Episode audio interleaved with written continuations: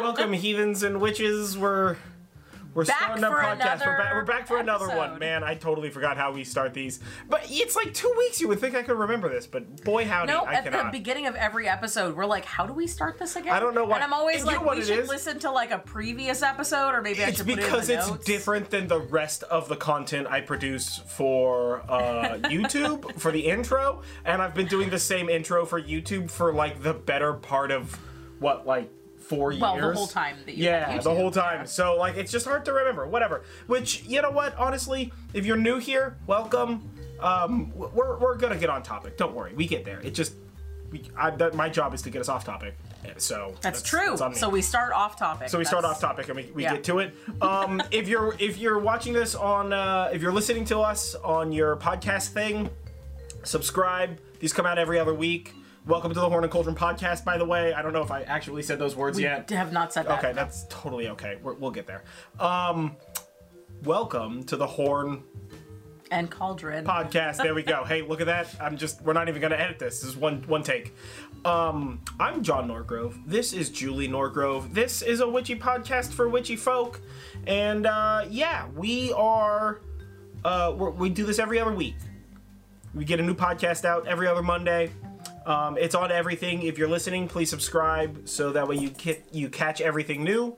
Uh, if you're watching us on YouTube, don't forget to like this video, comment below, share, subscribe, ring the bell, and do all that kind of stuff. If you are listening to us and you would like to see our silly looking faces while we do this, well, we're on uh, YouTube. I, I think I already said that, but uh, we're on YouTube under Nerd Jive. The all the YouTube content we produce, which is four times a week is um nerd jive. If you want to hit us up on social media literally everything it's nerd jive. And uh, we have a patreon. Uh, so please support our patreon. Yep. we um with every one of these episodes it takes me about a week to produce it but we have a couple of book of shadows pages come out for these if you want to subscribe to our patreon channel. And uh get really cool arty like eclectic book of shadows things because i do like weird and phone graphic design. Oh yeah, and cell phone backgrounds. I made cell phone backgrounds for each one of these. If you're listening, you're not going to catch this, but like if you're if you're on the um if you if you're watching it on YouTube, you'll catch it. They're they're super dope. That is just blown the heck out. But I have them for the uh the main label for the podcast, the main album cover for the podcast. And for Ostara. We have these for Ostara. Oh, I have them for well. That's um, fine. For Aphrodite, and we're, we are we are going to do Book of Shadows pages and cell phone backgrounds um, for the uh, episodes previous, but. You know those those already happened, and we're moving forward. So today Yeah. we are going to learn about working with the Fae. So take it away, the person who actually knows what the heck they're talking about here. I'm just here to distract you guys. And That is true. Just you are distracting too. Yeah, that's that's my role here. I do I do the talking in every other pod in every other video we produce. So she does the talking in this one, and I'm just here to uh, interject by getting us off topic and ranting about something. And yeah, Non-corporeal. That's, that's pretty much what we do. so to, today we're talking about working with the Fae. Uh, it's springtime right now if you're listening to this when this first comes out, and that's a perfect time to learn about the Fae because really they're just kind of like getting active again. Um, you know, they're around all the time, but the spring is when the Fae really start kind of like waking up from winter slumber, as it were. Uh, and you can call them the Fae or fairies or fair folk, however Or you want to spell that. or- Fae yeah. folk with however many E's or I's and Y's you care to Yeah, insert there. R's, whatever. All Just the same however, thing. It's all it's all the same thing. And and eh, let's let's let's start with just because this has come up in a couple of previous ones. Um, we we are not experts. We are doing research on this and presenting you guys some information. We are uh, longtime heathens and witches. Yep. But um, you know, we're not an expert on anything. So if if if you have a differential opinion, comment below. Let us know. Maybe we'll respond. Yeah. and if you Um, whatever. like our content and would like it to get further in depth or have more information or just have more of it, definitely hit us up on Patreon because Yeah. we both work full time jobs Yeah. and um, We would love to do. We would love we would to love to be doing like 504s on singular gods like Aphrodite, but right now we have Yeah. 101s, and uh, yeah. So Yeah. rem- remember, a lot of this is the first time round is going to be like sort of a cursory overlook on things, and then as we circle back to these or we circle back with specificity into their genres, uh, we will get more specific. Uh, Yeah. So that's really where you're going to get of the things details. that we want to cover too. We have so we have months, months of episodes planned.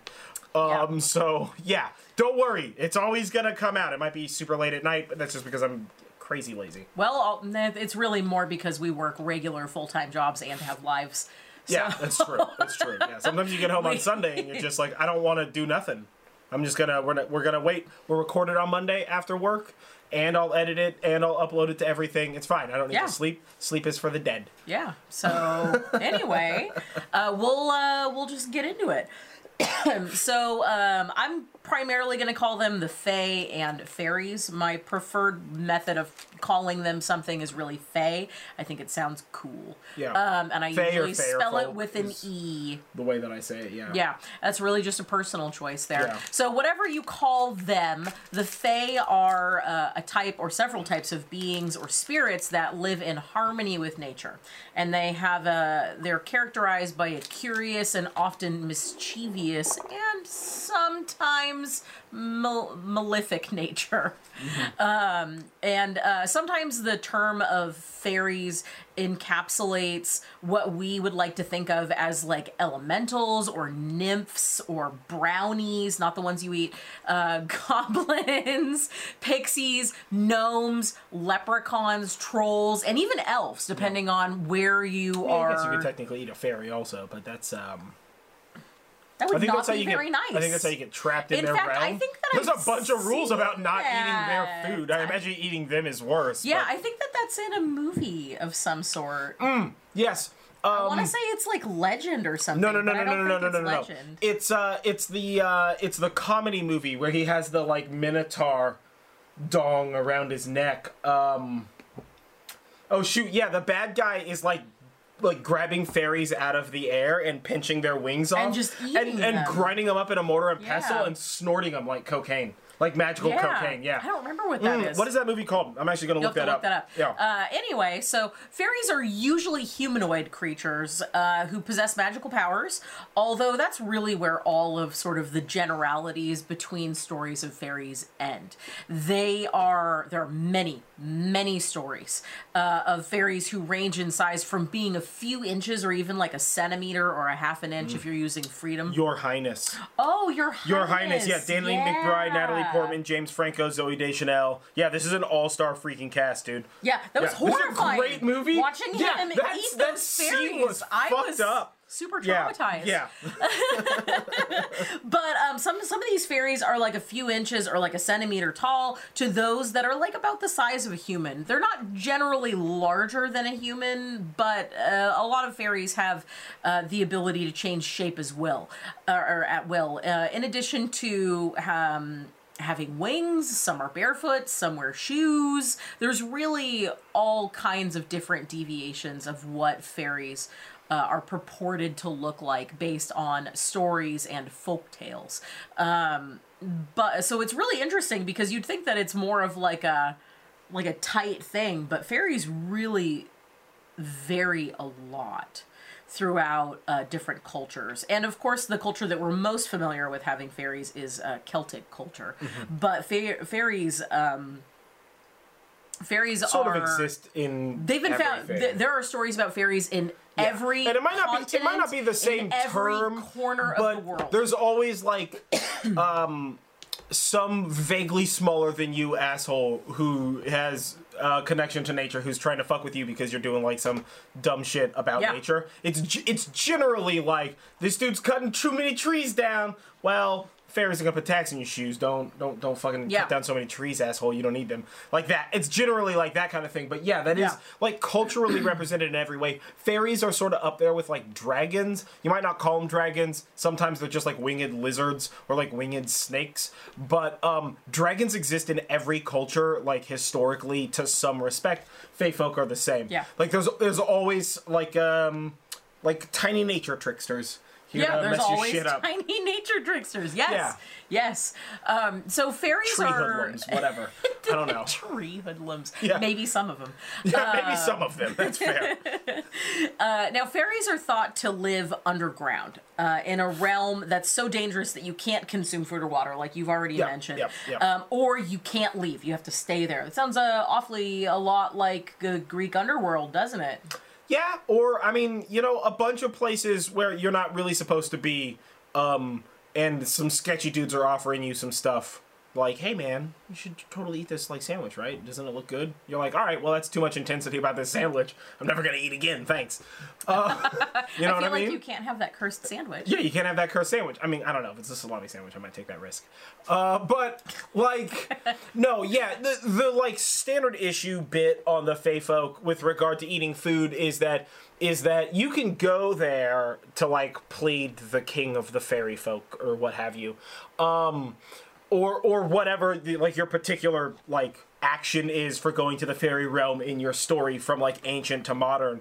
Uh, but the the the no no no is always to never partake of any food or drink when you're in that realm because that the, the food or the drink is what enchants you or curses you or enthralls you you know depending on again who you're reading and Yeah. what time period you're reading it in um, and that's what traps you there uh, where you become sort of like uh, I've heard everything from like being turned into one of them to like simply dying there, uh, like so they can eat you or whatever. Yeah. Um, to uh, being enthralled, and when you leave, you're not the you that went there Yeah. because you ate their food, and now you're the person in the like our world who's like moving stuff around, like moving parts for them.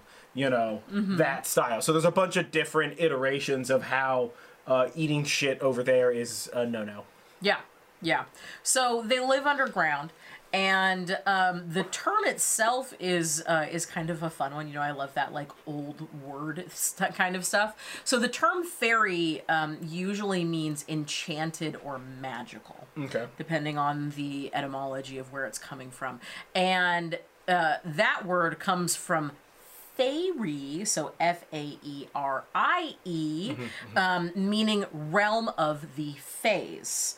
Uh, and fey is an old French word um, that denotes a woman who knows magic, so the power of stones and herbs and Yeah. words. Uh, and some people think that the French word is partially inspired by the Germanic word fey, F E Y, uh, which means fated to die. And I think maybe an amalgamation of those things helps to really cement the idea of what fairies are. Yeah, of course, of Yeah. course, yeah.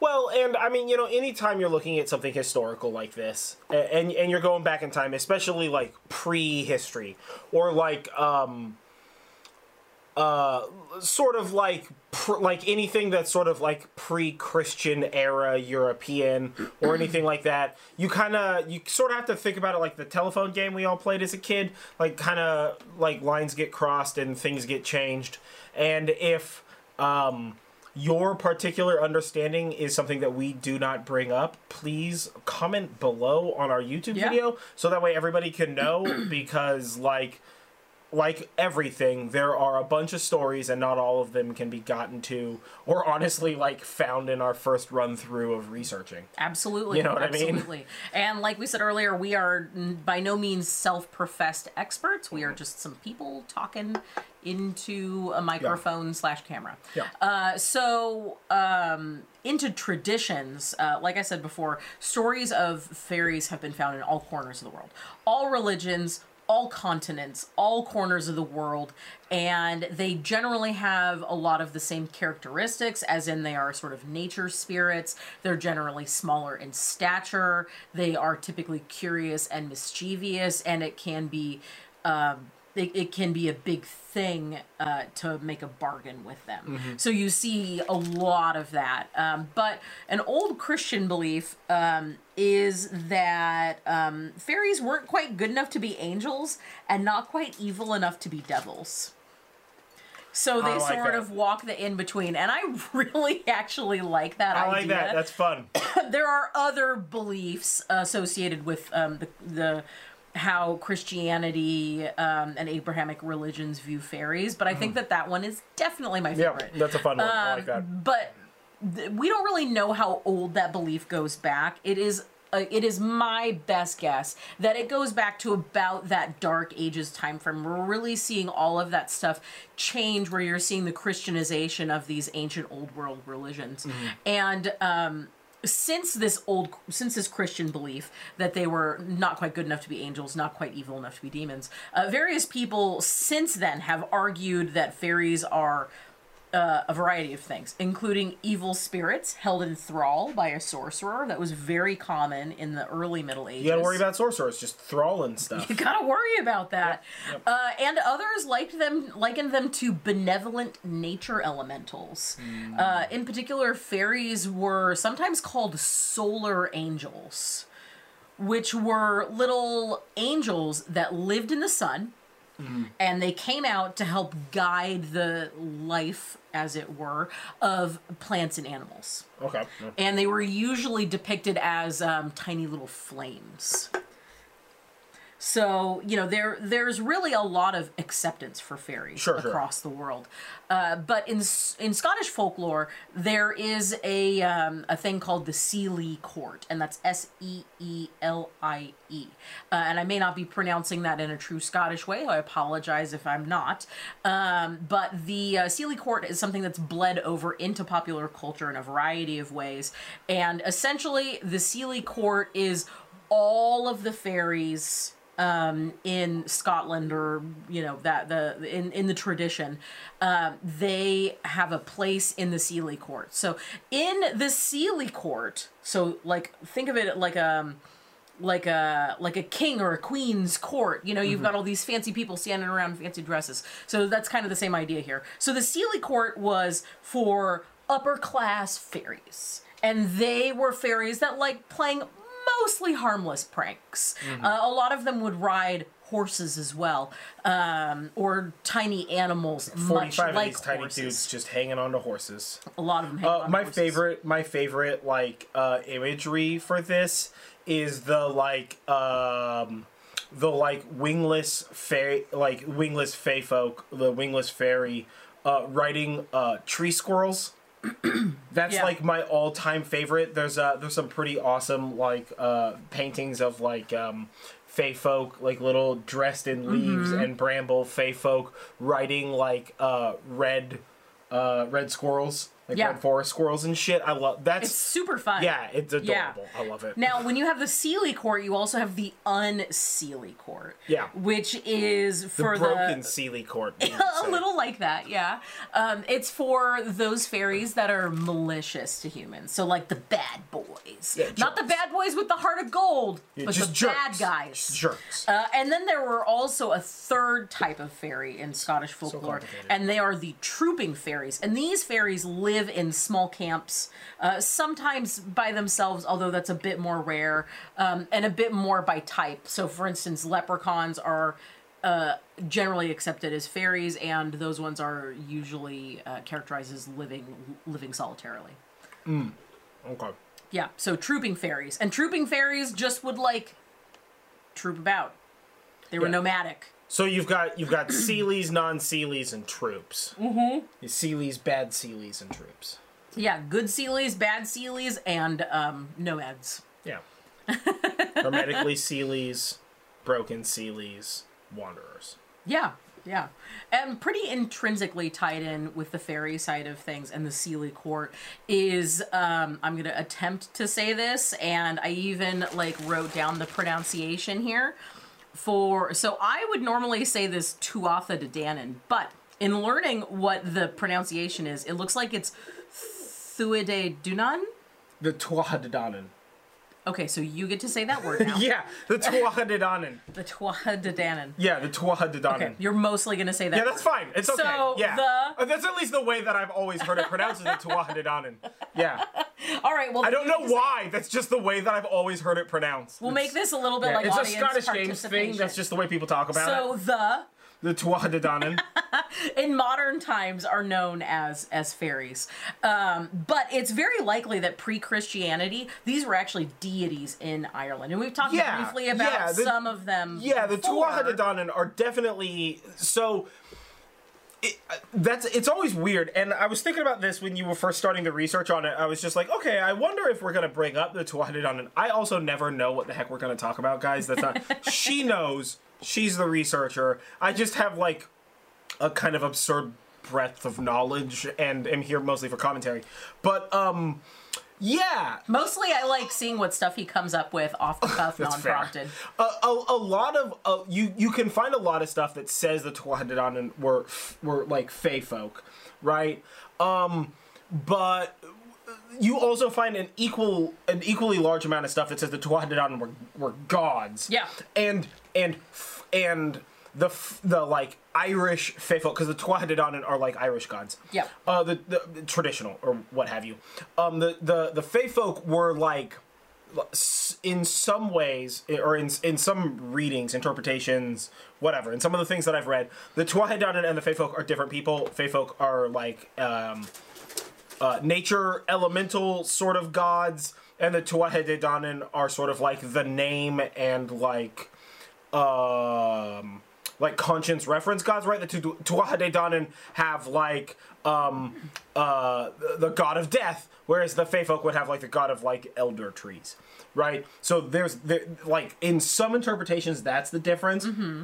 And in some, the word fairy, or like the way that fairies were referred to, referred to the whole tribe of the Tuatha and some of them were like big names, right? Just like when you to to put this into like Greek terms, like some of the Tuatha are like Zeus and like big names like that, right? Mm-hmm. And I'm, man, I am like rapidly searching my memory for the names of these, Yeah. and I don't I don't know them that well. I like I know a good amount about the Tuatha De Danann, but I don't know like enough. Well, and it's not really like my practice, so it's not something that I seek out. It's just something that I've acquired endlessly Yeah. because I practice in a vaguely Scottish manner with these Well, things. the Dagda is uh, commonly considered to be the king of the Tuatha De yeah, the, yeah, the Dagda, yeah. Yeah, uh, and and a lot of other um, uh, deities in in Irish uh, pantheon Yeah. that way. But I mean, you're you're you bring up some interesting points, and the really the the really big thing about it is is most of the Irish and even Scottish and you know all of that sort of Germanic religion stuff was written down by Christian monks. Yeah, oh yeah, sure. it was it was recorded And- like post. You know, it's Yeah. it's it's the like what it's- is and isn't true understanding and tradition. Yeah. With regard to like Norse mythology, we have this like logical cutoff where things changed pre-Christianity. The same thing with the Tuatha De Danann or the Fey folk, um, or you know, or the Celts or the Picts or the or the pagans or or, or, Yeah. or, or who have you. Um, everywhere around the world, to be completely frank, Christianity brought like writing shit down in in a way that was preservative, Yes, but but but, it also like kind of vaguely tore those religions Yes. to pieces Uh, because and even picked and as chose what didn't devout- agree or yeah, disagree. Well, even as devout as any of those monks would have been, they would have not been able to say this is what the people believe. They had to they had to inherently take what the native uh, beliefs and superstitions were and write them down but in the light of a holy man reasoning them through Christianity. Because even even if if a monk wrote it down and someone else in the church felt that it was inflammatory or that it was heresy they could just burn that book never to be seen again. And mean, then they burn would burn person, the yeah. guy. So you know there's a lot of that. So it's really not surprising to see that the um to see that the irish pantheon the the Tuatha De Danann.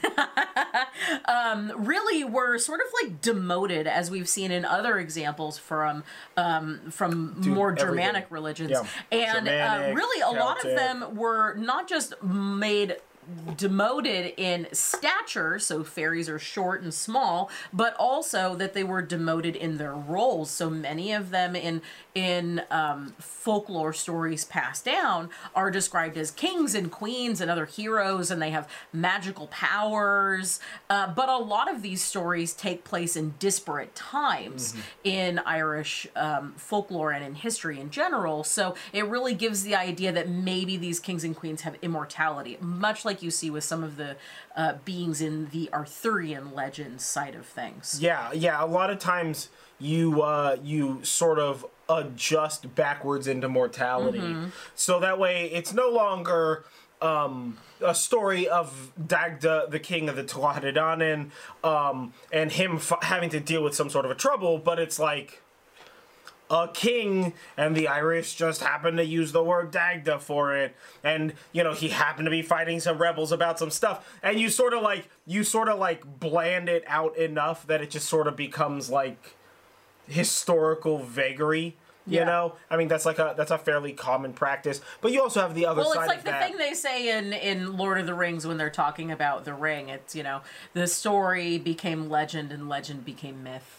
Yeah, and exactly. the myth was forgotten you know that Yeah. kind of thing like Yeah. that happens that's a reason why they say that um but so so it's hard because you don't really have a lot of like written down um uh, things for them but going further backwards in time because you if you are a long time listener of this podcast you know that i like talking about how this would have looked in paleolithic or neolithic um okay, we're back.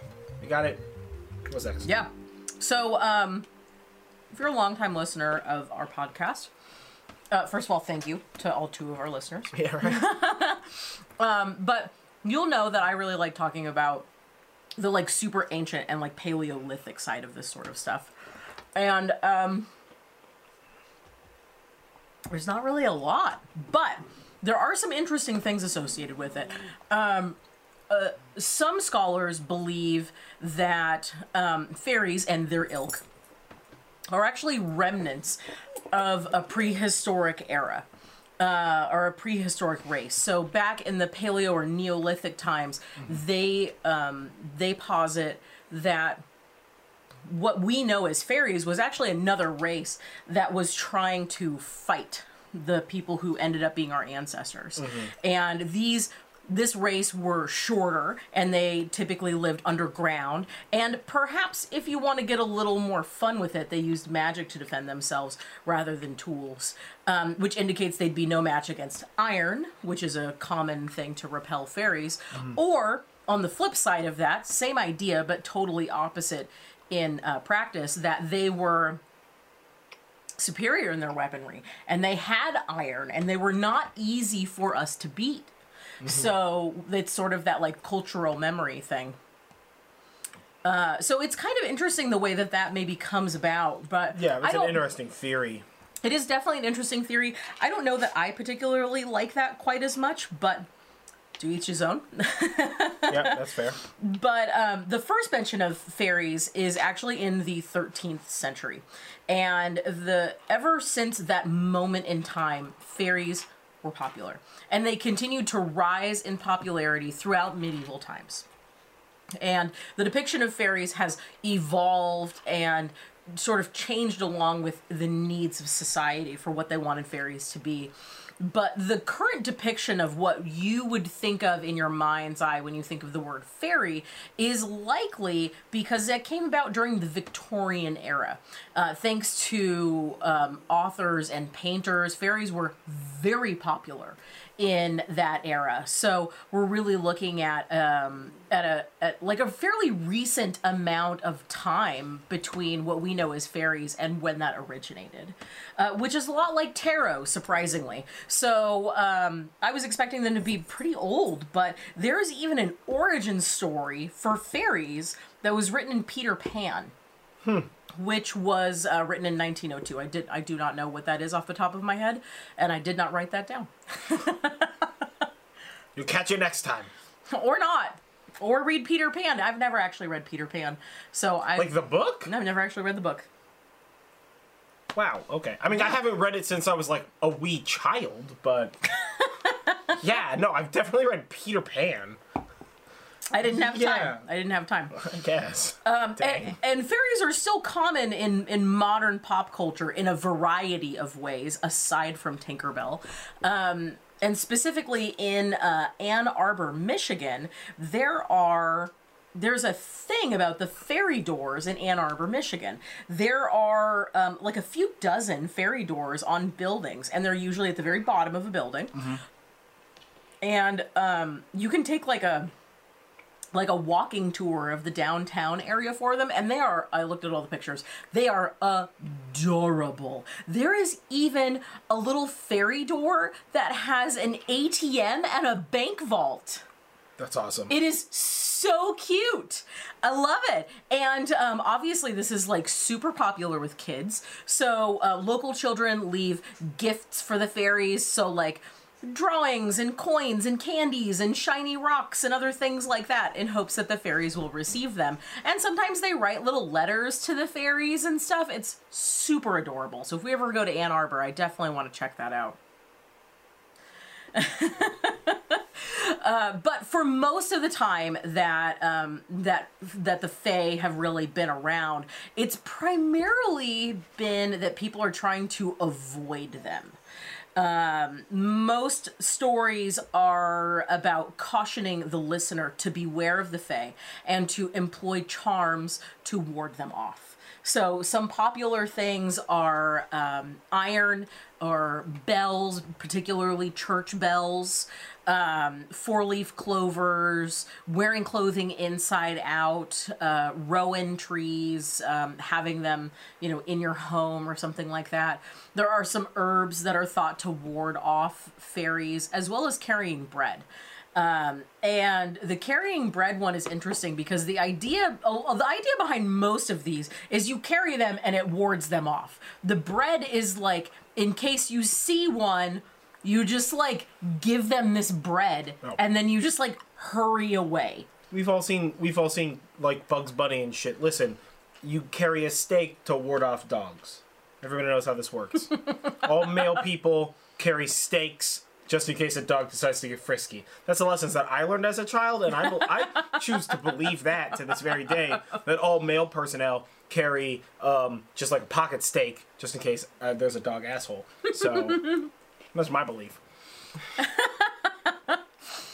Well, the fairies were a bit more malefic. Tell you what, the FedEx guys that come to the brewery are uh, they always got a, they always got a little treat for Chabo. So I mean, that's uh, that's important. You got to have treats for dogs that come your way.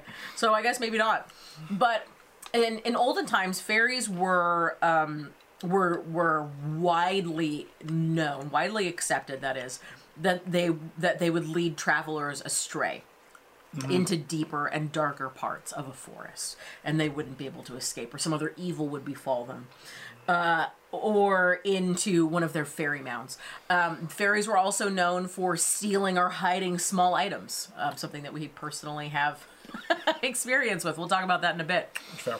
Um, they were also blamed for sudden death among a lot of people. So if somebody died suddenly, especially if it was a child, um, they would like be like, "Oh, the fairies got him." Yeah. Yeah. It's like an RKO out of nowhere. Yeah, fairy death out of nowhere. Sudden, it, sudden fairy death. Because they're RKOing people, dude. You Um, yeah. ever receive one of those? Dead immediately. It was also widely believed that fairies were responsible for consumption, uh, which was a huge thing back then. It's uh, uh, the, the the the curse that steals your uh, like your your life force, yeah. so yeah. that way they can live immortal. Yeah, yeah, yeah, I've totally Well, I've totally read about not that. Not so much as a curse, but actually the the more common way that people thought about this was that the the people that had consumption were lured by the fairies, or even maybe possessed by the fairies, Mm-hmm. to go and dance round the fairy circle with them at night. And that would, and they would get no rest, so they would just waste away because Yeah. the idea was if you there, there's really like, there's Well, really I- like I- a I've- I've heard negative the- I've connotation. heard the- like I've you're heard that dancing around this thing dancing it's all night, living living all day, so that way you don't um you know you never get a chance to rest so that that's why you like die from exhaustion you know Mm-hmm. consumption sort of a thing especially with like back then understandings of what consumption was i was actually just thinking about reading a thing um where um, if you ate or drank in the realm of the fairies, right, in like the underground, then no food or liquid can feed you, can sustain you in the like land of man. Yeah. and like, like I, like I remember reading something about that, so I wonder if that's that is also part of the connective tissue between the Fae and consumption, where within it's like if you've partaken in like fairy food, then like human food is no longer acceptable, so your body no longer retrieves like receives like nutrition from it, right? You know, so there's another just connection I was thinking Yeah. about. Fairies are also um, were also accused of tangling hair, especially hair of little children. Mm. You know, that's kind of a mischievous thing to do. Yeah, Um, Christmas like, tree lights. Basically, like, can you imagine Wile E. Coyote doing it? Probably. Then Yeah. that would be something a fairy would do. chaos theory. Chaos theory, yeah. Uh, but probably most famously, fairies are known for stealing babies. Very, Lots of baby stealing. Very tasty screech fruit, a baby. Yeah, tasty screech fruit. Comment below if you recognize that, Yeah. please. That wasn't fairies, by the way, but yeah, if you if you know what screech fruit is from, hit us up. What's up, dude? You're Yeah. cool. was a great series We'd love to talk to a fellow, what is it, threftling? Yeah, three feft sling Fethsling? Yeah. or whatever. Um, so fairies would steal um were were fa- fairies would just like steal babies and then um leave a fae folk in the baby's stead. Um and changelings uh, so these were called changelings and they um they mostly had to do with kidnapping or luring humans into a trap and then you know usually a tiny baby or a They small child. by way of getting but sometimes a full grown adult humans um, were were um, you know sort of the targets of being a invasion, changeling. invasion of the body snatchers. Invasion of the body snatchers, Yeah. invasion of the Fae Yeah. snatchers. No, that that, that doesn't work. Those squid Um, monsters from the faculty, those were fake. yeah, Don't do drugs. Or I guess technically the TLDR of that movie is do drugs, but stay in school nonetheless. it is stay in school, do drugs. that movie's not got a lot of great lessons. Don't worry about it. So, um, the why would they steal a baby though, or a human? I would assume delicious baby meat, but yeah. You know, it actually there was it actually Legit, was, like, I have no was, fucking was clue. less about eating them. I know and why- more about keeping them as slaves. Mm, I know why trolls eat screech berries. They're very tasty, from what the trolls say. Yeah, very tasty. Screech berries. Um, and, I wonder and- if there's a if there's a Captain Troll and he makes oops all screech berries. oops all screech berries. Gods.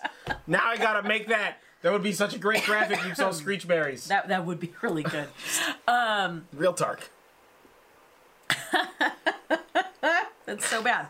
Okay, so um, changelings were um, often thought that they that the human component of the changeling was that the um, fairies would keep them and use them as slaves, and they would slowly waste away, uh, which is super dark. But a lot of things. Also, um, horrible return on your investment. I mean, like, yeah. feed them, dog. What are you doing? Yeah, exactly. Um, so part of the um, part of the thing Fairies about are for kids. blaming fairies for things like consumption and sudden death is um, pretty much any time someone had like some sort of issue. So like if there was someone who was um, malformed or perhaps even mentally retarded, Mm-hmm. um, or you know somebody just died suddenly or um, went missing, they would just blame yeah, it on was, the fairies. was born with a weird thing, or died of a weird thing, or like over time became a weird thing. Uh, yeah, Yeah. The, the fair, fairies was sort of like um, the easy, the easy blame, right? Yeah. You're just like fair, you know, fairies got that guy acting real crazy town, and you're like, I'm pretty certain it was the horse that kicked him in the head, but like, yeah, sure, fairies. Uh, you know what I'm saying? Like it was always blame the fairies. Always blame the Which fairies. Which is probably one of the reasons why they're they're sassy with people. That is, I'm sure, part of one of the reasons. Two thousand years of being unappreciated and blamed for a bunch of shit they didn't Yeah. do. You know, they're like Tom was an asshole, but like I'm I'm not an asshole. whatever the hell a fairy name is. I imagine it's not Tom, but yeah, whatever. Well, and then like marginalized and romanticized. Oh my god, yeah. Um, I mean, they've even got a cereal. Do they see any of those royalties? I think not. or maybe I don't know who manufactures that, so like Maybe that's true. it could be. Could be. I mean, they've got they've got Keebler. They own that whole company, right? maybe. I don't know. Those commercials seem Maybe. to argue that they do. Bloody racist commercials, what those are. So, it goes, uh, fairies were so feared that people would go to really great lengths to avoid, or at the very least, not anger them. Uh, and there's a lot of evidence of that going backwards in time. Um, people would avoid places that were considered haunted by the fairies.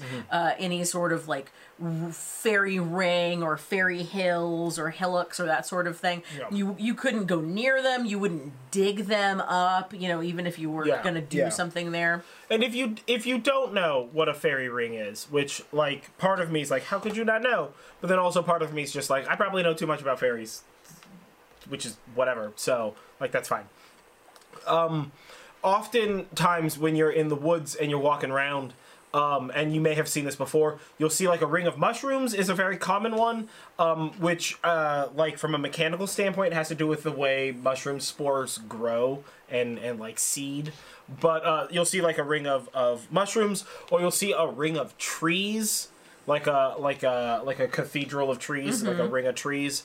Um, which Or is sometimes just like a worn out path. yeah, a worn out like like a ring of dirt, even though the rest of the forest is lush. Or like sometimes you'll see like like a like a perfect circle of taller grass than all of the other grass.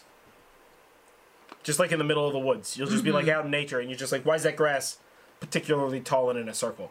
So it's like those sort of a things, you know, or like a weird hill that's not like an ant hill or something. It's just like the ground in this area is just like a little boop.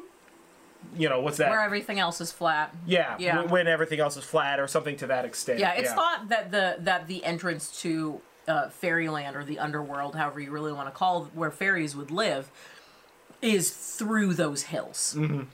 Um, and it's it's pretty fascinating the way that people sort of look at that. In fact, um, a lot of people would change where they're going to build a house depending on if they saw a fairy ring or a fairy hill. like nearby. Yeah, nearby. Yeah. Uh, and not only would they change where they were going to build something, they would also change the design of of a building or a home. Um, you know, to make it easier for fairies to travel uh, undisturbed, particularly with these trooping fairies, I suppose. But um, they would make it so that your front door and your back door were were in a straight line so that you could just open the front and back door and the fairies could just troop through undisturbed Yeah. because otherwise they might not know how to get out Yeah. and now they're stuck in your house Yeah. um, but also they would um, you know cut a corner of a building out even existing buildings if they felt it was too close to a fairy path Yeah. then they would just chop a corner of a building off or build doors where they weren't necessarily going to be. Mm-hmm. Yep. It's it's a very interesting design. Fairy doors to be underneath of your house. Yeah. So they could pass underneath or or um you know, like a fairy path uh along the like footing of the house. Or if you had a particularly extensive garden, um, potentially planting like a like a fairy patch, like a patch of of like a row A of tiny, flowers tiny or what have you. Yeah. You know, a path for them to walk down. Yeah, definitely, definitely, definitely. yeah, So most of what we know about fairies is trying to not make them angry. yeah. Um, now we did talk about carrying bread, um, but people also commonly carried cream or butter on their person to give to a fairy if they found them in their path. Yeah. And I just like think about that. I'm just like, how are you going to be carrying butter with you? Well, I mean, Or like cream? Like in my mind, it's the same way that um, my sister carries around like caramels or something. like her husband's like hypoglycemic. like like like uh, like old lady caramels for her husband who's hypoglycemic, and I totally get that by the by. But like to me, it's like one of those kind of things. They just have like little like tinfoiled wads of like just like candy. yeah, just like get out of here with that. I was thinking of it a little bit more like a bandolero, like you've got like a pop a pop a pop Maybe a cylinder of butter out, you know, and give it Yeah. to the Fae. There's like one of those change county like belt things from the 80s, so you can like Yeah. count out quarters and nickels and dimes and such. So they're just like, ah, that look at that fairy's like a like a two flowers, a butter, and a cream over here. Yeah, Just right. 'em- We'll give you like a little mini muffin and just a little tiny pat of Yeah, butter. yeah. Now, a lot of these old timey traditions um, about the Fae are are not what I've experienced. I have been working with the Fae uh, since I was a very small child. Uh, and I have never had issues with them, and a lot of the um, a lot of the negative connotation surrounding them is, uh, in my opinion, unwarranted. Be- But you have to understand how to work with them. Um, and we, in the house that we live in now, actually work with the Fae quite closely. We have a lot of nature spirits where we live, and the Fae are very active here. And we make them a part of our life, and we live in a, uh, a harmony here Yeah. in the woods. Have you worked with Fae before we lived here? Before we lived here, yeah, yeah.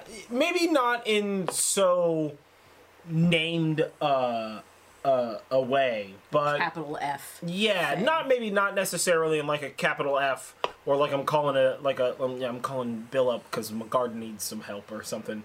You know, it's, it's it's nothing so formal. Um, but certainly, I mean, I grew, I, I you know, I, I grew up in Sonoma, so I grew up in a, in a significantly more rural than Yeah. you know, hell than it even is now, uh, sort of a situation. And I always grew up like, you know, sort of playing, playing outdoors. You know, I mean, '90s kids, we, we lived in a different time, better time, different time, uh, less internet. Let me tell you that. But uh, yeah, It so was even less growing up in the 80s, let me yeah, tell you. Yeah, that's fair. That's fair. Uh, better jackets though, very loud. Uh, but no, yeah, I've I've definitely like I don't know. It for me, it's just been like one of those like omnipresent things, right? Like regardless of, and even before I uh, began down the path that I, you know, I currently walk with regards to uh, like practical faith um, and like religion and understanding and such like that. Uh, you know, there was always an element of like, e- you know, even when I was uh, practicing Catholic, there was always an element of um, like Mother Nature has its own spirits and its own dinings and danings or whatever the fuck. And it's just, you know, it's doing its thing. So it's sort of always, I don't know, it's sort of always been there for me. I mean, it's a little bit more capital F Fae uh, now that we live here, but it's always been, I mean, you know, I mean, f- for years and years and years, I've always been the guy that's just like, I talk to my tomato plant the same way I talk to my dog, which is the same way I talk to fucking a regular person. I talk to everything like a regular person. So that's just if my car's not working, I talk to my car that way. If I'm having to do some stuff with like a tree, uh, you know, like cut a tree down or trim a tree back or whatever, I talk to it in the same way. That's just like the way that I've always been. I don't know what that is. For me, like everything has exactly the same amount of deserves the same amount of respect as everything else. Like if you're an asshole, I'm not going to give you respect. You're an asshole. But like, I'm not going to be like a dick to a tree or something. That's not cool. You know? Yeah. I don't know. That's But, just I mean, that's not like that's just like not my vibe. people are and people do do those well, yeah, things. yeah, obviously, I mean, I grew up in the city, and um, you know, I do, I, I do remember working with fairies. Although I wouldn't necessarily say like magically working with fairies. Like I wasn't casting spells and asking Rat fairies kings. to do things for me. You know, um, it was, but I definitely did. Uh, I was definitely aware of them, and they were aware of me, and um, you know, we did a lot of things. I used to make little uh, like avatars for the fairies when I was a kid, and I would take wire and bend it into little people shapes, as children often do, and uh, would clothe them. First, I started trying to clothe them in little fabric straps and things I found around the house, and um, and they didn't like that and they would get rid of them. Uh, but as as i sort of figured out what they liked i found that they really liked the being clothed in flowers particularly the fake flowers that my mom kept up in the attic. Yeah. so when i was a kid i used to sneak up into the attic and take fake flowers and clothe them in fairies. And i don't know that my mom ever know ever knew. I don't even think she listens to this podcast. Yeah, if so, so, hi mom. sorry uh, but they that's that's really what they liked, and um, you know they would move little figurines around and and whatnot, and I would leave them outside and Yeah. stuff. Um, so I've been working with them for a long time, and I have found that yes, uh, the Fae do have a very curious nature. Yeah. They want to. They they seek to know and to understand and experience. Yeah, yeah, yeah, definitely, definitely. Yeah. yeah. I mean, for for me as a kid, it was a lot of, you know, there the, like you know, my dad and I talk about this all the time. There's sort of like two different kind of people when we, we, we always refer to GI Joes. When my dad was young, he played with GI Joes. When I was young, I played with GI Joes. It's like a it's like a family thing. Also, the cartoon, the GI Joes cartoon was just the fucking best. I love that cartoon so much. Go Joe. Um, legitimately, like I, I would I would get a GI Joe tattoo, like no questions. I love that show. It was so formative to my existence. Um, but like there's sort of like like dad and I always talked about it as there's like kind of two kind of kids when you play with your GI Joes, right? There's the guy there's the kids who are like have the dolls in their hands and they're like bah, bah, bah, bah, bah, and they're like talking and they're like playing action. And those are the kids who build like elaborate set pieces and then place their GI Joes all uh, correctly, and then they're just like, "That's tight." right? And and that was me as a kid. Was was like building like forts and stuff, and and, and I mean GI Joe's is just a very specific example of that. But like I mean, hell, I even do it now, right? I mean, we needed like when winter came because we we have like bird seed and like a bird bath out for our for the just innumerable number of fucking birds that live in our area, and um when winter came, we had to like move where that stuff was, and it needed to be covered. So I built like a little, like covered. It's nice. It's like real pretty. It's decorated up and shit. Yeah. Area for the birds. Who like if there's any winter birds or like squirrels or what have you who need a little bit of stuff during the winter time, we have a little thing on our property for that. And like for me, it's always I just I love building like tiny houses. Yeah. And ti- or like tiny fairy gardens, like underneath some shit. That was like I loved doing that as a kid when you could like there'll be like a bush and you can like trim back some like dead bramble and like build like a little hidden town Yeah. or whatever underneath some bushes or into the side of a all of hill or shit. Like that was that was my that was my jam you know? I mean i've told you about when uh when we were kids we would go to the beach and like everybody builds sandcastles right? But we did this thing where me and my brother and my sister would build a sandcastle like right at the edge of the water and we would as we built it fight the water back to serve like to save our kingdom. And we would and sometimes it would be like an all day thing where we like built a castle and like the tide's coming in and like the ocean's trying to invade our kingdom. And we're like digging trenches and waterways and shit and redirecting earth. Like it was just a thing that we were it was just a thing that we always did as kids was we always like built like little like little homes Yeah. and stuff. And i'll tell you what it was never one of those like build it and then blow it up it was always like build it all right well that's cool and then i'm just gonna go build something else up somewhere else Yeah. and that just that's there until it's no longer there that's just i just left a bunch of weird fairy houses all over Yeah. all over sonoma County. I also built a lot of weird little like fairy houses and and things like that. And I kind of think that it's like, you know, maybe a part of like uh you know, growing up is that you get you know, as you get bigger, you get like a little obsessed with things that are small. that's um, entirely plausible but- yeah, yeah certainly yeah. So I, I would say that fairies definitely have a curious nature, um, but uh, there there are some things that you do want to keep in mind if you want to work with the fairies, and that's not just that they're curious, but also that they are they're very they're very literal. They're very tit for tat. If they do something for you, you now owe them a favor, or you have to do something of approximately perceived equal value Sure. for them. It's not they don't do things uh, pro bono, as it were. You know, you uh, they also don't really like they don't really like haggling or bargaining for something you know so you can't say do this for me and i'll do this for you and then you don't do the thing and then you bargain that you to say that you did something that was similar even though it wasn't the thing you did. That's not you can't do that Yeah. with them. But also uh, they don't really like having thank yous because what they're what they're perceiving is an equivalent exchange. So in our in, in, in, in our modern society, we say thank you to people a lot. uh, for a lot of different things. You know, so you bring me a drink from the kitchen and I say thank you, and um, you know, uh, you go to a you go to a coffee shop and you get a coffee and you give that person money to make you a thing and bring it to you, and you still say thank you, and that's considered polite.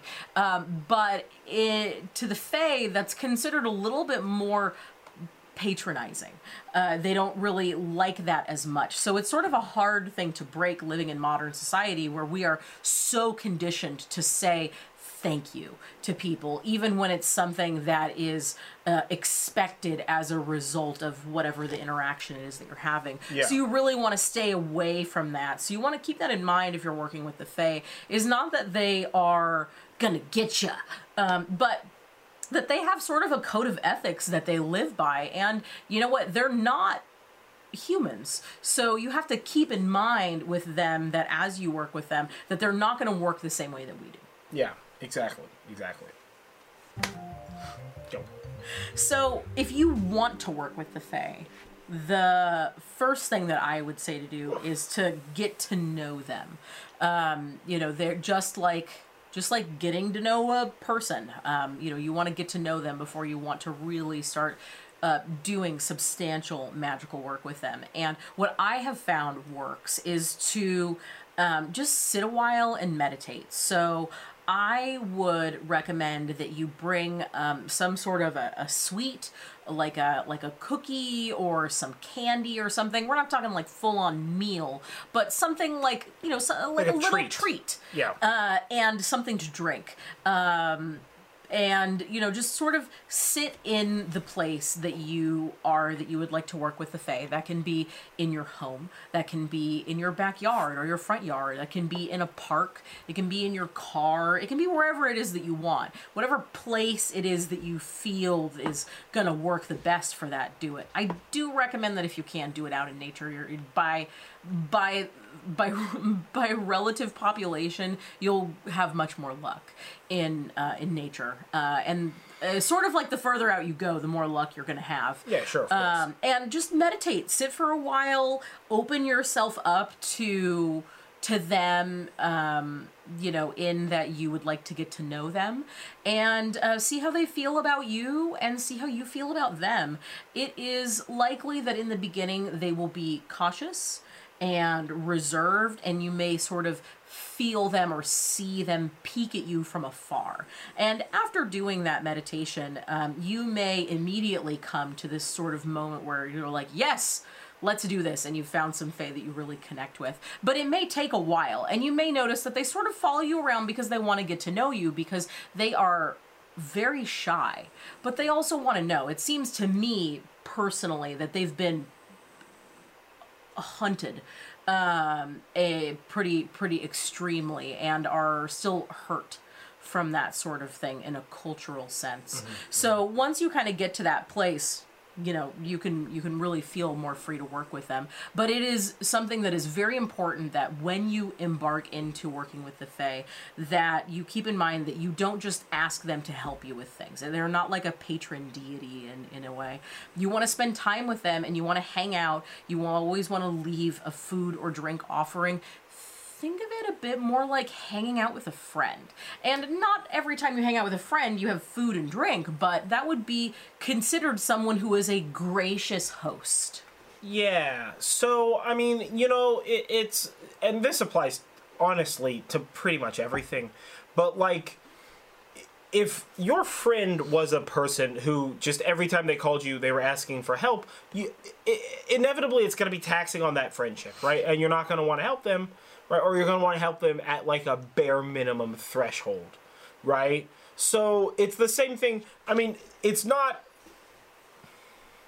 magic isn't manipulation, and the Fae folk aren't a people to be controlled, right? If you've lost something and you're asking the Fae to help you find something, then like th- literally think about it like as if you you fucking broke something on your car and you're calling a friend up to come over and help you rebuild that thing on your car. Or like, hey, we're moving, can you help me move? Or like, hey, we're you know, we're painting the living room. Can you help me paint the living room? You know, you, like you're calling a friend or whatever. And and all of us have been on both sides of that equation, you know. And and and you know, you know the way that you feel when that friend that only calls you up when you need to help them or answer a question for them calls you up, and you're just like, ugh. Like you help them, but it's it's a little bit less like cool because that's all they do is want help from you or like answered questions or whatever the heck um compared to like the friend that you always hang out with and is like super chill and whatever and helped you with some stuff and like you've helped him with some stuff and it's all cool and like they're like hey man like i'm moving this weekend you like can you help out? And you're just like yeah man of course. Like let me rearrange some shit and and you know like clear some time on a saturday or what have you. So like think about it that way and but also like remember you can ask for a thing and be doing all the right stuff and they're just like nah i don't really want to move in the middle of july um, on a saturday for like Yeah. Room temperature coca-cola and uh, fucking pepperoni pizza you just like it's not it's not it's not worth it The- A real life offering that we have given. yeah you're just like you're just you're just like that's dope and i like you but that's that sounds awful right i mean like I'm not into Yeah, it, I get it. know. Like I, you know, I both I have been the offeree and that which is being offered to, with regard to like, hey, can you help me move this thing on the hottest day of the year, just in the sunlight? and it's you're always like, the hottest day of the year too. I don't know that I want to be outside in the sunlight. I think I've decided to just forego being alive for a little while. Maybe you catch me on like a Tuesday or something. This Saturday seems like I'm just gonna lay underneath the house in the dark uh, with the spiders because that shit seems nice because it's too goddamn hot out. But uh, you know, it's just so think about it that way. Like really, you're not trying to like manipulate some people or like get some stuff. You're trying to like befriend some motherfuckers that just happen to live around you. Yeah. Right? It's like being friends with your neighbor. If all you're doing is going over there, ask for a cup of sugar or a lawnmower, I mean, inevitably that guy's gonna be like, "Hey, buddy, get the fuck out of my property." Yeah. Uh, but if you guys are like cool and having barbecues together and shit, then like if you need a lawnmower or they need your hedge trimmers or whatever, it's like who fucking cares? Yeah. You know? Yeah. So that's really what you're trying to do with this is like foster a relationship. Mm-hmm. Right? Yeah, and you, know, don't want them to feel like things. uh, you don't want to in your workings with the Fae for them to feel like they're doing more for you than you are for them. Mm-hmm. Just as you wouldn't with a regular friendship. So think of this at so think of working of the with the Fae as a friendship that you are working to build rather than a um a servitor or a deity who is helping you either because you have ensorcelled them or um, out of their own goodness of being whatever kind of deity they are. They Yeah, want yeah. a sort of an equivalent exchange. Think think about uh, Fullmetal Alchemist. There's the law Yeah. of equivalent exchange. You can't just transmute your mom out of a pile of rocks. We all saw what happened. You can't just transmute. I don't know happiness out of a dog and a little girl. I don't know what the plot of that one Oh, was. man, but either every way, time you bring up the so dog and the little yeah, girl, it's so it's so dark. dark. You can't just do that. You gotta you gotta pay you gotta pay the piper. Yeah, So yeah. you know, like do it. Yeah, now I have to send a text message to a friend of the dog and the little girl because every time it comes up, I have to That's fair. text yeah. them. You know who you are. Yeah.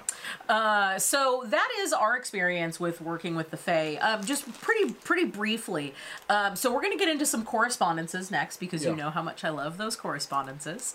Uh, and then we're going to do some spells. And just as a reminder, uh, the Book of Shadows page that we're going to have on our Patreon and uh, someday for download on our Etsy shop is going to have a breakdown of all of the things that we have talked about, as well as the full correspondence list, which I don't necessarily read on air because it's a lot of things to list off. So many things sometimes. Every time he sees the correspondence list, I see his eyes get a little bigger. Yeah. Uh, crazy. I gotta fit all that on a bloody page. Dude, Yeah. listen, sometimes, no big deal. Sometimes I'm just like, all right, well, now that I've got this all laid out, I gotta change everything because this correspondence list is So many. fucking enormous, but yeah, cool. there's a lot of things, um, and also the spells. So Yeah. the Book of Shadows pages that we have on our Patreon and will eventually have on our Etsy are um, are two pages, and Yeah, they are It's it's beautiful. available as a two page They PDF, and it's um yeah.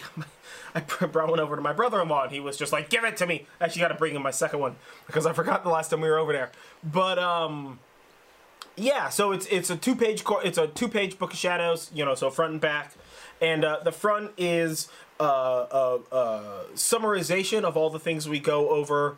Uh, in this podcast, as well as the completed list for correspondences, and then the back of the page is our two spells, and I'm putting spells in quotes for those who are, are listening and can't see my hands doing tiny quote signs or hear them just cracking uproariously because I have horrible joints. um, I, my hands are loud as shit when I move them. It's very concerning. But um, don't type all day is the lesson there.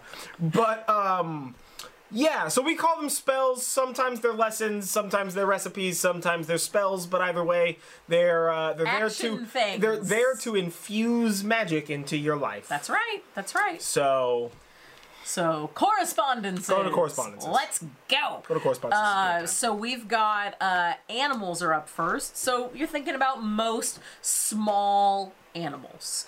Uh, we're talking about chipmunks and fireflies, squirrels. Uh, frogs are also commonly seen as um, being ridden by fey folk most most of the time. that you that's small and that you could put a tiny saddle on. yeah, like a mouse or a rabbit. Think tiny saddles and then whatever's tiny artistic. saddles. Yeah, that's tiny pretty much it. So you're looking at all of those. Uh, as far as colors, really any color works, but uh, fairies are particularly attracted to shades of green or yellow or brown. Yeah. Uh, but Natural colors. yeah, natural colors. Flowers and plants and dirt. Yeah. Earth. Earth. The nice the nice to Earth. Earth. Welcome to it. Yeah. We're Uh, Earth, comma, welcome to it. That's what Yoda says. That is not what Yoda says. That's when he punched that alien in the head after crashing his F fifteen or whatever. that was Will Smith. Will Smith, Yoda, same placing. Totally different people.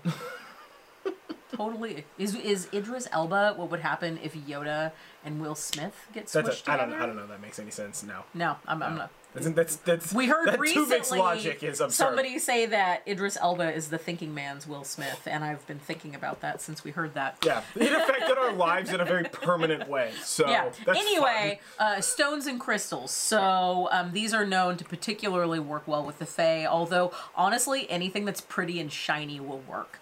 Uh, they are not hard to please, guys. Uh, so emeralds, uh, fuchsite, which is a brilliant pink, if I recall right. Uh, fuchsiaite. So yeah, I mean, I would imagine it's just pink rock. I- Fuchsite literally just means pink rock. Yeah. I would imagine. yeah, uh, moss agate, quartz crystal, and starlight. Beautiful piece of moss agate back Um, and those are those are particularly uh, coveted by the Fae. As far as plants, um, a lot most most flowers, most flowers, lots of plants, a lot of trees. But in particular, the Fae really seem to like berries or other sort of thorned things that have food like that in big wide petals. Uh, clover, columbine, cowslip, foxglove is particularly potent um, Daisy, Rowan is sacred to fairies, as well as wood sorrel, which also looks like clovers. Some people know it as sweetgrass. Yeah. Um, we live that in the forest, grows fierce up here. We live in and the we have a lot of wood sorrel. yeah, we got a we got crazy wood sorrel. Very beautiful. Also very tasty. Very beautiful, very tasty. Actually, quite good for you. Yeah. Uh, yeah. So foods. Um, we've already talked about Makes bread. a good ice cream. It does, yeah. Uh, we've already talked about bread. So bread, uh, butter, cakes, candies, cream, Cake is just a fruit, kind of bread. milk, honey, um, teas. They also like. Uh, I found that the Fae particularly like uh, seltzer drinks. Like they like the fizzy water. Um, you The fizzy really, bubbly. yeah, you really want to. They're they're not so much into meat. They really prefer to have something that's like sweet. You know, think of something that you would have Yeah. at like high tea, and that's what a fairy is going to want. Something that's sweet, a Yeah. lot of fruit happen in there. Beer. They, they they like liquor a lot. Yeah. Yeah. Yeah. Uh, as for deities, um, since fairies are in a way sort of deities, there aren't a whole lot of deities that you could really say are associated with them, um, other than ones that tend to be sort of like maybe the leaders of a fairy squad. Yeah, Such- leaders of a fae folk, Yeah. or, or or deities that have been sort of weirdly intertwined with fae legend in order Yeah. to sort of like non-magicify the history of that tale, f- you know, to be recorded by like a priest. Yeah, so obviously on, the thousands of years later. So there's the Tuatha Thank you. right? Obviously, As we look into other cultures, there are other deities that are similar to that. Um, in particular, uh, Dionysus Yeah. was um, associated with with fairies. M- uh, Morgan Le Fay Yeah. uh, from Arthurian side of things in Avalon, uh, and even in other cultures. Uh, and there are words that I can't pronounce, so stay tuned for that correspondences list, guys. Uh, and there are other symbols as well. So fairy, so the fae pretty much like anything that's shiny. So uh, coins are really nice for them, or any Yeah. other sort of like shiny trinkets. yeah, precious metals, less precious metals, but that are like super shiny. yeah, Yeah. yeah. Old jewelry. Yeah, definitely. Especially like earrings that you're you're missing one, or a necklace that's Yeah. broken, or something. If you're missing like an that. earring, that's Not that they like things that are broken and janky, but they're shiny and they're pretty and they're small. yeah. Uh, so uh, toadstools also, especially if they're in a ring, a fairy ring of, of toadstools. Yeah. Or mushrooms. Uh, old trees, old gnarly trees they like to live in. Uh, very specifically, small caves or like little foxholes. Um, we have lots of those yeah, dude. here. Yeah, we got a Um, lot of those here. Natural springs. Uh, tiny doll houses and other miniature objects. yeah. Um, Come upon a dollhouse in the woods. Just walk away from that fucking Ooh, dollhouse. God, that would be horrifying. Yeah. And now I feel like we need to have a dollhouse in our yard. Yeah, but then I have to make one out of wood, and I'm very busy. That's fair. Yeah. We'll we'll put that Inevitably, it'll happen. We'll just we'll Yeah. just we'll just put a pin in that. Yeah. Um, but There also, are tales of the of the dollhouses in the woods. Yeah. You know, you like uh, come upon a dollhouse and like pass out, and then all of a sudden you wake up in front of a giant castle. Yeah. You know, and are like invited in, and the king's trying to serve you food, and it's just like you probably shouldn't eat this shit. You Yeah, know. don't yeah, yeah. If you wake up in a issue. strange land, don't eat the food, Yeah, man. don't eat the food, man. Don't trust. I mean, if you went to that land on purpose, like you eat that food. But if you didn't know on purpose go to that place, well, that's on you. Still high risk. So uh, aside from that, um, they also like uh, dancing and picnics and parties and just having a good time. Fairies are really associated with springtime during Yeah. the year, but they're really around all the time of the year. They do sort of go into like a weird semi hibernation in the winter when everything's cold and rainy. But honestly, I think they're just sort of like hunkered down in hunker the warm down, place. yeah. Also, there are like winter, winterized fairies. yes, yeah. One could argue Yeah. Santa's elves, but that's neither. Uh, yeah, actually, Santa is sometimes considered a fairy. uh, Yes, which is Yeah, fun. yeah, uh, So- very uh, not sometimes. Yeah. Very commonly, Santa Claus is considered a fairy. Yeah. Just like a particularly large, particularly like enthralled by humans. Yeah. Fairy, and he's just using like elves or gnomes or whatever yeah, for Uh, his yeah. yeah for for his helpers. Although sometimes those are also fairies, and that's just like a weird thing that you kind of glance over in a movie. Yeah, it's just like a fairy is like a weird, all It's a very catch-all term for like magical folk. Yeah, small magical folk. Yeah. Uh, but they're also associated with uh, Samhain, which is in uh, October if Mm-hmm. you are in the northern hemisphere, and if you are in the southern hemisphere, it is in I. May, I believe.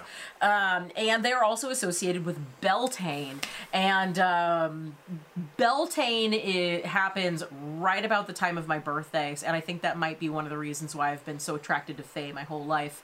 Uh, and boy, do they have a, a rolling good time Yeah. at a birthday party. Yeah. So um, that is it for correspondences. Uh, and we got a couple of like uh, fun spells for you guys. Yeah, fun little fey, fun little fey action stuff. So let's let's get into those. Yeah. So the first one is really more of a crafting type of thing than Yeah. it is a sort of ritual thing. So if you want to attract the fae and have a place for them, uh, you're first of you're first going to want to create a small face, aka a fairy garden, uh, near a window or outside if you can. Uh, if you can't, do what you can with what you've got. Cool. Uh, but ideally, you want it to be somewhere in the nature. Uh, collect items from the correspondence list or just that you think that the Fae would like.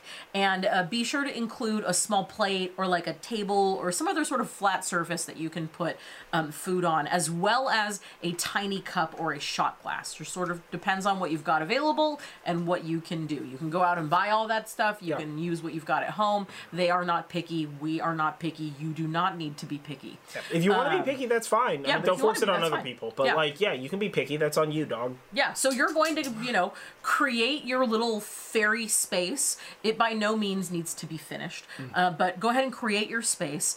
And when you are done, put on some uplifting music, or while you're doing it, put on some uplifting music. Something that you could like dance to or sing along to. It can be whatever it is. Learn a jig, learn a slow air. You, You know, could sing along. too, I know yeah. a great many like Yeah. Scottish and Irish So like you jigs. you know, just sing and hum along, make your little craft, and you know, whistle while you work. We've all seen the movies. Yeah, exactly. And then once you feel like you're done for the moment, place a small meal or like a snack and a drink on the flat surface. So, um, again, take a look at that correspondence list. I would just go with something simple like a muffin with uh, like some butter spread on it Yeah, or a piece of toast with butter and jam Yeah. and a small drink doesn't have to be alcoholic could even just be as plain as water um, on there and Fresh fruit, edible flowers, single malt whiskey. That's my go-to working with the Fae. Eh, they- fresh, yeah. fresh fruit, edible flowers, single malt whiskey. Specifically Scotch, but that's just because I'm Scottish and I prefer Scotch. But uh, yeah, yeah, always works. They love that. They love. They love all that shit. Let me tell you what we've had. we, we've had a couple of outdoor altars like cleared overnight. Yeah, yeah. Like, I really like very um, cleared. I find that they really like um like bread with jam. Oh, yeah, jam bread, always ice good. cream Yeah. And candy, and I usually try to give them an herbal tea or a fizzy water or some sort of sweet liquor Yeah. type of drink. Yeah. Um, and uh, yeah, so once you've got that, you want to make sure that's enough for you to take. full of Skittles. Ooh, jeez. I mean, if that's where you're gonna go, I'm, Get, you know, you get get- party wild. Those are like SoCal fairies. Those are fun ass fairies. so um, you want to make sure that you have enough for you to take a bite of, as well as some to leave for the fae. So whenever you're leaving an offering, always try to have something for you to take a small bite or a small sip of. So um, once you have this. Your music on, your thing made, you got your food there. Now place seven candles of any color or in a circle either around this space, around your room, or whatever. If you don't have seven candles, it does not matter. That is totally okay. Uh, but seven candles recommended. You want to have all the other lights off. Basically, you want to create a nice ambiance. Uh, and from here, you're going to cast your circle because it is important that when you are working with elemental spirits such as Fae, that you do cast a circle to ensure that you are appropriately protecting your space. Yeah, so you're not getting like fucked with or whatever. Yeah. Also, if you don't have seven candles, uh, this is a this is a thing that man, I don't know, I read like eons ago.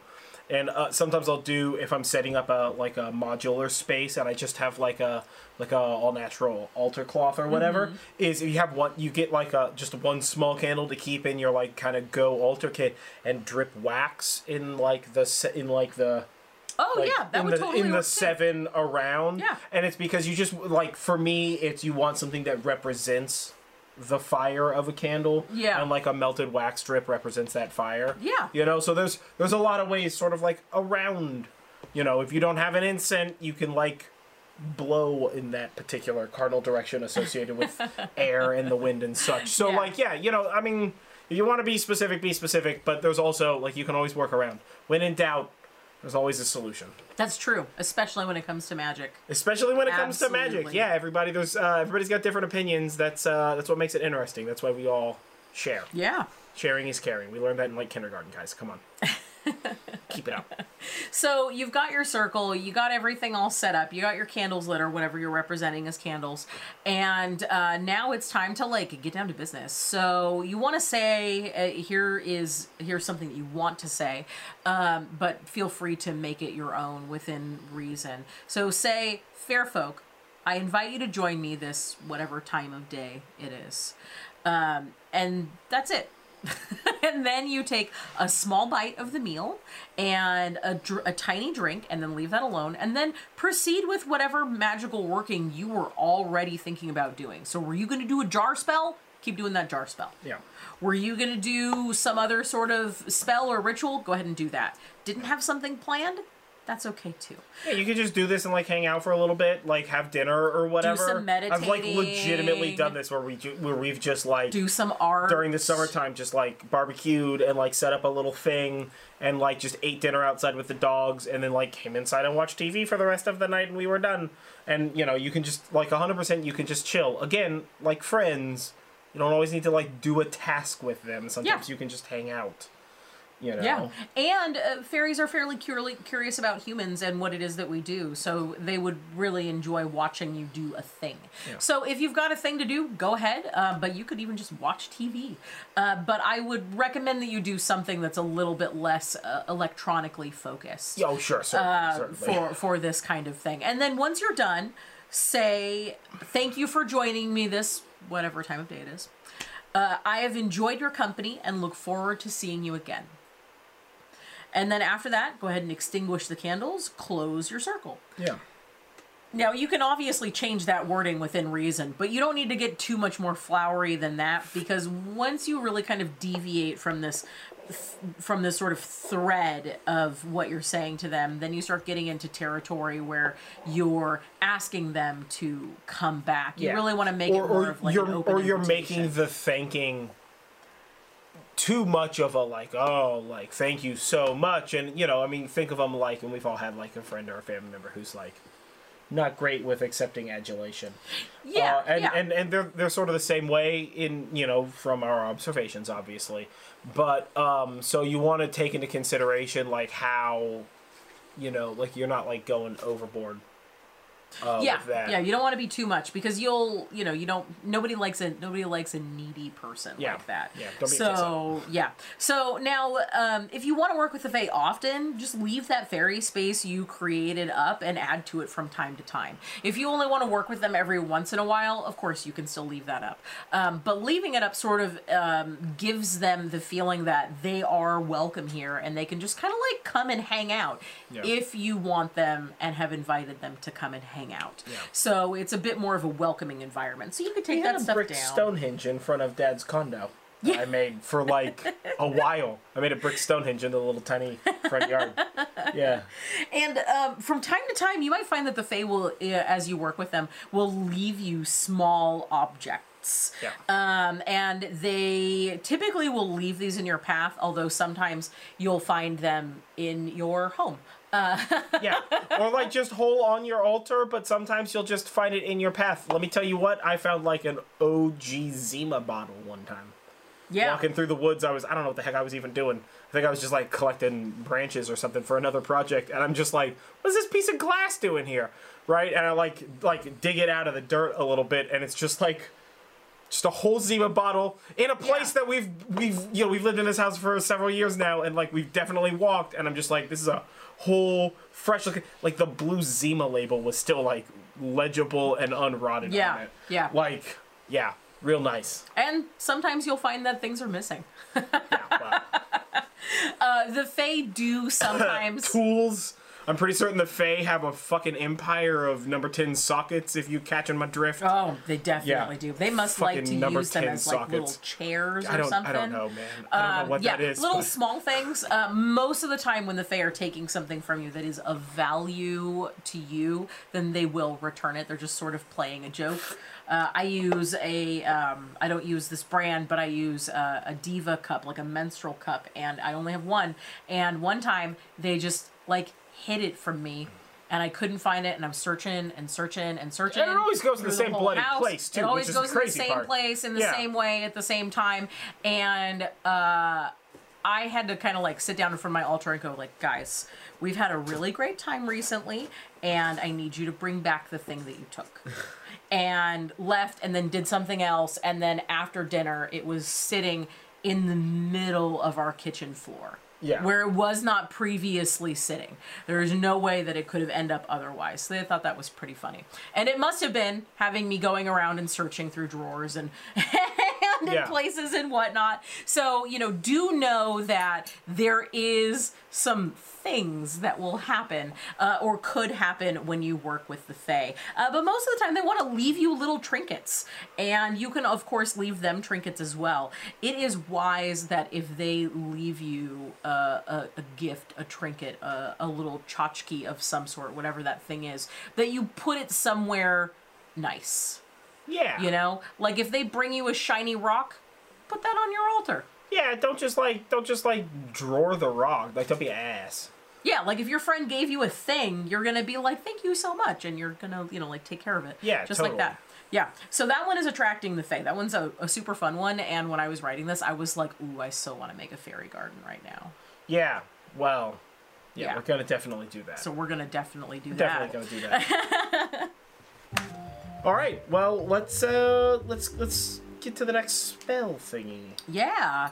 So since Fae are known for being mischievous and for hiding things, they're also known for helping you find things that have been lost, Yeah. whether they took them or not. Fair. Yeah. So if you've got a lost object that you want help finding, um, go ahead and light a preferably a black or green candle. Although if you don't have black or green, go ahead and do whatever you um, you know can do. And if you can't do candles, go ahead and you know do something else that represents light. Yeah. I was just looking. I was like, I have purple and red. Yeah. Yeah. Oh, and I guess I got natural beeswax. We do have yeah. I got So- beeswax, purple and red. Yeah, they're not going to see the color of a candle and be like, "That's not the right color of a Yeah. candle." Uh, nor are they even going to care if it's not a candle. So you Actually, know, they might have wax dye still. so if you don't have a candle, go ahead and use whatever you think makes the most sense. Uh, you know, if you have a tiny lamp, this would actually be a great um, thing to do if you had like a salt lamp because those are kind of fun to like scramble around. So Yeah. go ahead and light. Or if you just have like a LED lamp that's like RGB, Yeah, choose green. I mean, Yeah. that's what we have for these lights here. So we have teal, uh, purple, and pink yeah. for our three colors. Also, those are like my three favorite colors. So go ahead and light a black or a green candle, preferably in the afternoon or at dusk. Uh, and that's because the fairies like to party, and they like to party at night. Uh, so, you know, like it would be nice to get them after they've woken up and before they're ready to have fun. So you're really kind of looking at that time. Although there's no specific thing that says you have to do it during these times. So if a morning works better for you, go ahead. Not going to police you on that. Uh, uh, so uh, place a coin or other shiny trinket that you are okay with parting uh, with in front of this candle, uh, in addition to a small offering of food and drink.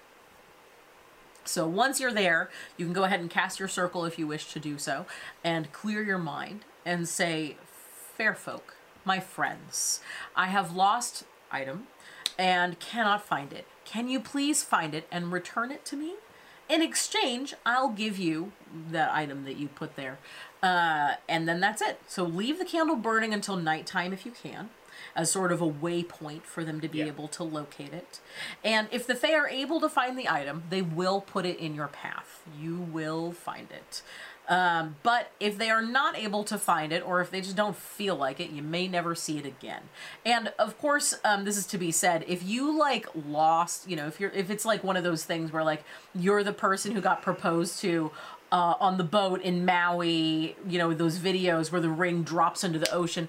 They're not going to find that, guys. Like, be reasonable. Well, or at least it's statistically unlikely that they will. I mean, you never know when you go to the beach and something washes up on shore. That's so true. But That's but, so true. But like, it's statistically less likely, you know. And and at the same time, I mean, you know, if you lost a if you lost a a, a fucking diamond engagement ring, and you're like, I'll give you this uh, dope shell I found, they might be like, isn't it just asking me to find a fucking diamond ring for a shell? Like, fuck this guy. So again, like, tr- yeah, treat everybody like people. yeah. I don't know. I don't know how this is. How I can say this more times. Also, like, yes, we you want the candle to burn for as long as you can. If there are safety ramifications in your place of burning candles, where within it is unsafe for you to do that, don't. Because we have to talk about fire safety every Just time. fucking don't. Yeah. Let it go. It's fine. Like I got a bunch of candles. I got a little five finger candles back here. Rarely ever light it because it's like a little close to the edge of the shelf, and I'm just like kind of not. It's not super safe, so I'm not gonna do that. I mean, it's fine. I literally light them when I want to, but it's just sort of one of those things where it's like you don't want to take the risk. Don't mess with fire. That shit burns, and you people tend to burn quite easily. So don't do it. Well, and things also tend to burn quite easily too. Yeah. So- like, be careful. Don't have like drapes and all kind of Yeah, all so kind of fuzziness around it. Practice keep some fire safety here if you're not able to keep an eye on the candle or you cannot use the candle or you don't feel comfortable doing it, then don't. Do Yeah. something else. Use one of them. You know what, man? Use one of them bloody LED candles. Those are really cool. I like them. They're them. very cool. They're they're very cool, and you can get them in all sort of colors. You can get them in Yeah. RGB, so you can program them as such. Like, do that. There's no, there's nothing wrong with that. You know what? Do that. Get one of those RGB. I've actually thought about doing this like recently because I do a bunch of resin stuff. It's like get those RGB candles and like decorate them up so you have like a dope altar candle, but you don't have to worry about like fire and none of that shit. Yeah, exactly. And also, you don't have to replace it. I'm gonna be very real with you. I make my own damn candles, and it's still fucking expensive. Oh, it's a lot of work to It's make our well, and, candles, and, and it's a lot of work. But like, I have candle molds, and I have like three different kinds of bloody wicks, and I've got like three different kinds of wax for the candles, and I got scents, and I got colorants, and I got I got glitters, and I got additives, and I, I got all the stuff to make every kind of candle you can imagine. And sometimes I get on a kick and I make a bunch of candles and like give them away to friends and stuff, and sometimes I'm just like. I'm just gonna buy these. I'm gonna buy this multi pack of red candles from the Asia Mart uh, in town because they got like real like the best red candles They for the the price. best candles. You know, so I buy candles from them all the time. Uh, but so like yeah, definitely like be safe, be fire safe. We're from California, so we're like particularly sensitive about this. Be fire safe.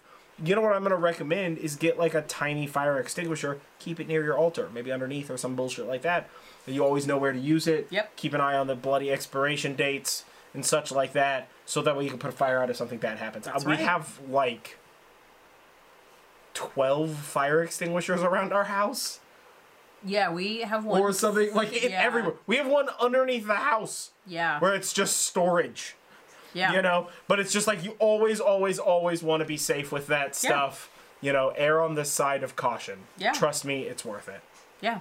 So uh, anyway, the Fae will uh, find the item. I gotta the make my fire- I gotta make gotta my make fire fire thing. Yeah. Be fire so safe. the Fae will, if they can find the object, they will put it in your path. And the timing on this is certainly not absolute because how long does it take you to find your car keys when you lose them? That's true. That's true. How long does But um, you know, they, you do want to make sure that they understand that they that that trinket that you're parting with is for them. So you can either leave it by the candle for a little while, but you can also move it to your little fairy garden if you have a fairy garden that you're keeping up, or you can place it outside, um, or you can just leave it on your altar so that the fae can do with it as they wish. And sometimes it's just like, look at that pretty shiny thing right there. Yeah. And sometimes it's like I'm going to take this home with me. Yeah. So you know, there's a lot of there's a lot of variation to it, um, and there's a ton more that we can talk about with the Fae. There we could do probably ten shows and not run out. Oh my of- God, just of on the Fae alone, no But this is a pretty brief intro to working with the Fae um, that is based in practical experience that we've had. Yeah, this is Uh, primarily focused on the experiences we have and the knowledge that we already have, just sort of like filled in by uh, some research. Um, so, like, definitely, if we didn't cover like a particular thing that you know about the Fae, then like reach out, let talk to us about it, comment about it below, or what have you, um, and we can have we can totally have a discussion about it. Um, remember that everybody practices a little different, so this is uh, we we are striving for a community of uh, like-minded and peaceful individuals. So we're not we're not trying to like shit on somebody's belief just Yeah. because it's not the belief that you have. That's okie dokie. They can be different, guys. That's Yeah. That's how that Yeah. works. It's literally, I mean, differential religion is the seed of like a bunch of a bunch of tragedy in the world. So like, let's not let's not do that. Let's let's all just be like accepting and fun. Um, but yeah, so this was an introduction to working with the Fae. Um, this was the Horn and Cauldron podcast. I have been John Norgrove. This has been Julie Norgrove. Um, if you're watching us on YouTube, don't forget to like this video, comment below, share, subscribe, uh, ring the bell, and um, you know, let us know what you think. Have you worked with the Fae before? Comment below if you have. Uh, if you have not, is there a particular reason why? Is it just not uh, an interest of yours, or have you like kind of tried to and not had success? Or something to that extent. Or are you afraid to? Are you afraid to, or or have you heard a thing, or do you believe a thing that you necessarily disagree with us about? Which is always interesting. I love to learn like what a particular person's like interpretation of things is, or like what their particular bend of reality is. It's very um, observationalist. I like seeing how the waveform collapses for others, as it were. Yeah. Um, so uh, so that sort of a thing is always incredibly interesting to me um, to see where the translations shift. But um, yeah, if you're just listening to us on the podcast network, thank you for listening. Uh, please subscribe, and uh, if you want more and in depth, and I mean, you know, more stuff, uh, and or if you would like to um, check out our working with the Fae Book of Shadows pages, which is going to be um, uh, uh, brief th- uh, a brief of what we went over and the correspondences, uh, the complete list of correspondences, as well as the second page or the back of the page is uh, both of the spells written out for you. Uh, hit us up on Patreon. Uh, subscribe to our, our Patreon thing right now. They are up. I need to like work out the naming for our, our, our Patreon tiers, Yeah, but, but- they're there. You subscribe to Patreon and you'll have access to them. Don't worry. As well as I always make uh, cell phone backgrounds. Uh, right now, the backgrounds are primarily focused on the cell phones that we have, which is whatever iPhone 12 somethings, Pro Maxes. I don't fucking know. I don't. I don't know how this works. I'm both young and old at the same time. My, my collapsing disposition towards this stuff is very confusing. uh, but I engineer them for my phones, but I keep my raw files. So if you're if you uh, if you subscribe to our Patreon and you and you download the wallpapers and they don't fit your cell phone, uh, just send me a message about your make and model, and I can look up the actual screen resolution, and it's like five seconds for me to adjust it and just send it to you. Uh, for the right size. Yeah. And they're really cool, actually. I've totally changed over to a Horn and Cauldron podcast um, background. Uh, Julie's always rocking the newest one. So right now we have uh, Horn and Cauldron specific with our new label. We I redesigned it so it's super dope. That happened like one podcast ago. Um, it's a lot. It's a little bit more on brand for our sort of like retro wave styling for this stuff. Yeah. Um, and then uh, we also have one for uh, Aphrodite, uh, which is really cool. I'm really happy with that one. And then our one for Ostara, which is uh, It's very fun. very considerably Ostara. So yeah, they both Yeah. turned out really cool. I'm really happy with the way those turned out. Uh, and if you're listening to this live and you uh, and you are jumping over to Patreon, it generally takes me about a week. So expect the uh, the this uh, working with the Fae BOS pages to come out by about next Monday. Um, and uh, or you know sometimes sooner sooner but about next monday it takes me about a week to get them all dialed in. And then you'll have those and uh, yeah join us with uh, join us in doing all that stuff. It's it's fun. Yeah. they're turning out really And, cool. We've got a uh, lot of stuff out there. Yeah, and Yeah. our our next uh, our next podcast is going to be on a deep dive into Thor. yeah. We're uh, we're going we're going north. So you're gonna hear a little bit more out of my face. Mostly because like off the top of my head i can tell like five classic thor tales at a minimum like yeah those, those are this is my wheelhouse is, is norse mythology those are those are my people so um yeah, Yeah. it's gonna be really cool. It's gonna be really cool. Thor is an interesting character to say the least. So uh, yeah, either way, I have been John Norgrove. This has been Julie Norgrove. This has been the Horn And Cauldron podcast, and uh, we will catch you guys on the flip side. Uh, stay witchy, y'all. Thank you.